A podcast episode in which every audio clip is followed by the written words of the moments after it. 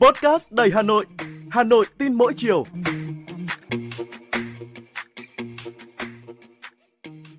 Chào bạn, tôi là Thúy Hằng. Bạn đang nghe podcast Hà Nội tin mỗi chiều.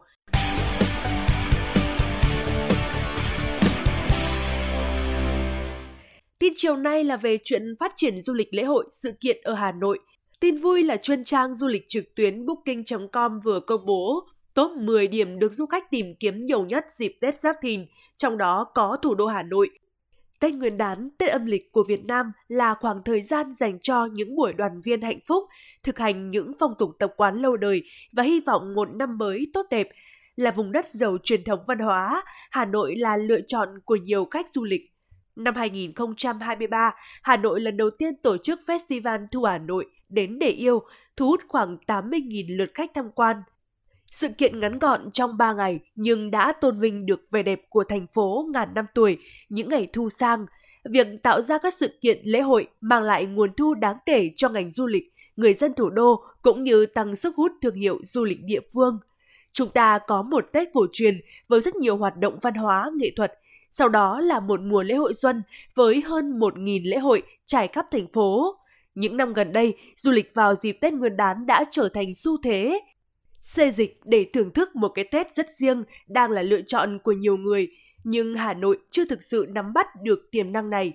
Năm 2023, Hà Nội đón hơn 24 triệu lượt khách tham quan. Tuy nhiên, du lịch Hà Nội còn tồn tại nhiều hạn chế trong lĩnh vực đầu tư, phát triển thị trường, tính liên kết chưa cao, chưa tương xứng với tiềm năng. Bên cạnh đó, hạ tầng dịch vụ còn thiếu, đặc biệt là vào dịp Tết Nguyên đán, do người dân cũng có xu hướng nghỉ Tết. Hà Nội cần lựa chọn một vài lễ hội, sự kiện tiêu biểu, đặc sắc, giàu giá trị để đầu tư một cách bài bản cả về nội dung, quy mô, thời gian tổ chức và kết nối với các điểm đến khác trong và ngoài thành phố để hình thành các tour du lịch hoàn chỉnh cung cấp cho du khách.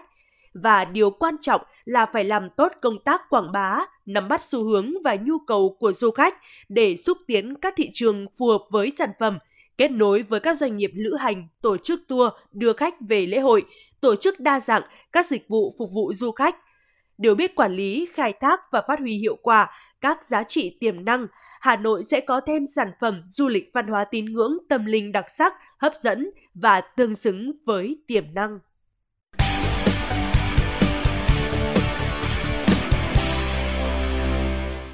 Bạn thân mến, từ tháng 2, Bộ Giáo dục và Đào tạo triển khai thí điểm mô hình cung cấp dịch vụ công tác xã hội và tư vấn tâm lý trường học trong việc hỗ trợ bảo vệ học sinh. Thời gian triển khai thí điểm trong 6 tháng, từ tháng 2 đến tháng 8 năm 2024. Việc triển khai thí điểm mô hình cung cấp dịch vụ công tác xã hội và tư vấn tâm lý cho học sinh tại các trường học nhằm hướng dẫn các đơn vị, nhà trường tổ chức hoạt động này một cách thuận lợi, đồng thời tăng cường tuyên truyền về mô hình cung cấp dịch vụ công tác xã hội, tư vấn tâm lý trong trường học tại các cơ sở giáo dục, từ đó đẩy mạnh các hoạt động hỗ trợ, bảo vệ học sinh trong nhà trường. Thực tế, mô hình cung cấp dịch vụ công tác xã hội và tư vấn tâm lý trường học đã được Bộ Giáo dục và Đào tạo chỉ đạo triển khai tại các địa phương vài năm nay. Tuy nhiên, theo phản ánh từ các cơ sở giáo dục và đào tạo, quá trình triển khai gặp nhiều khó khăn, trong đó có việc kinh phí chưa được đầu tư tương xứng với yêu cầu nhiệm vụ, trình độ năng lực và phương pháp hỗ trợ học sinh của đội ngũ thực hiện nhiệm vụ này còn hạn chế.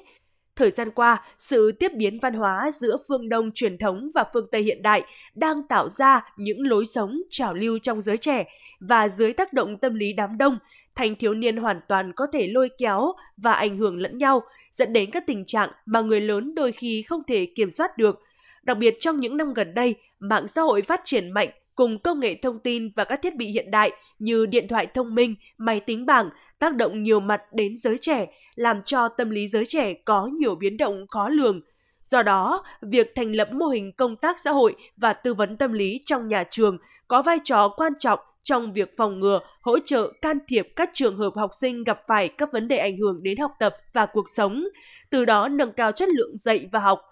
Chia sẻ về điều này, tiến sĩ Nguyễn Tùng Lâm, Phó Chủ tịch Hội Khoa học Tâm lý Giáo dục Việt Nam khẳng định, để thực hiện hiệu quả hoạt động này, các nhà trường cần có cơ chế cụ thể về nhân sự, kinh phí, thời gian. Nhân tố quan trọng quyết định hoạt động này hiệu quả hay không là ở người đứng đầu nhà trường.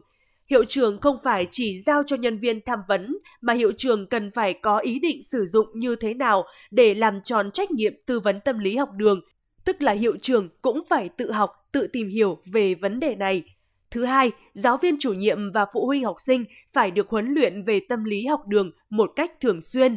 Một yêu cầu quan trọng là triển khai công tác tư vấn trở thành việc làm thường xuyên, chính khóa của các trường, có kiểm tra đôn đốc, báo cáo hiệu quả công việc, sau nữa là tổ chức học tập và rút kinh nghiệm để phát huy hiệu quả công tác này. Khi công tác tư vấn học đường được đẩy mạnh trong trường học sẽ giúp học sinh biết cách giải quyết các vấn đề về học tập, định hướng nghề nghiệp, kiểm soát hành vi và các mối quan hệ với thầy cô, gia đình, bạn bè.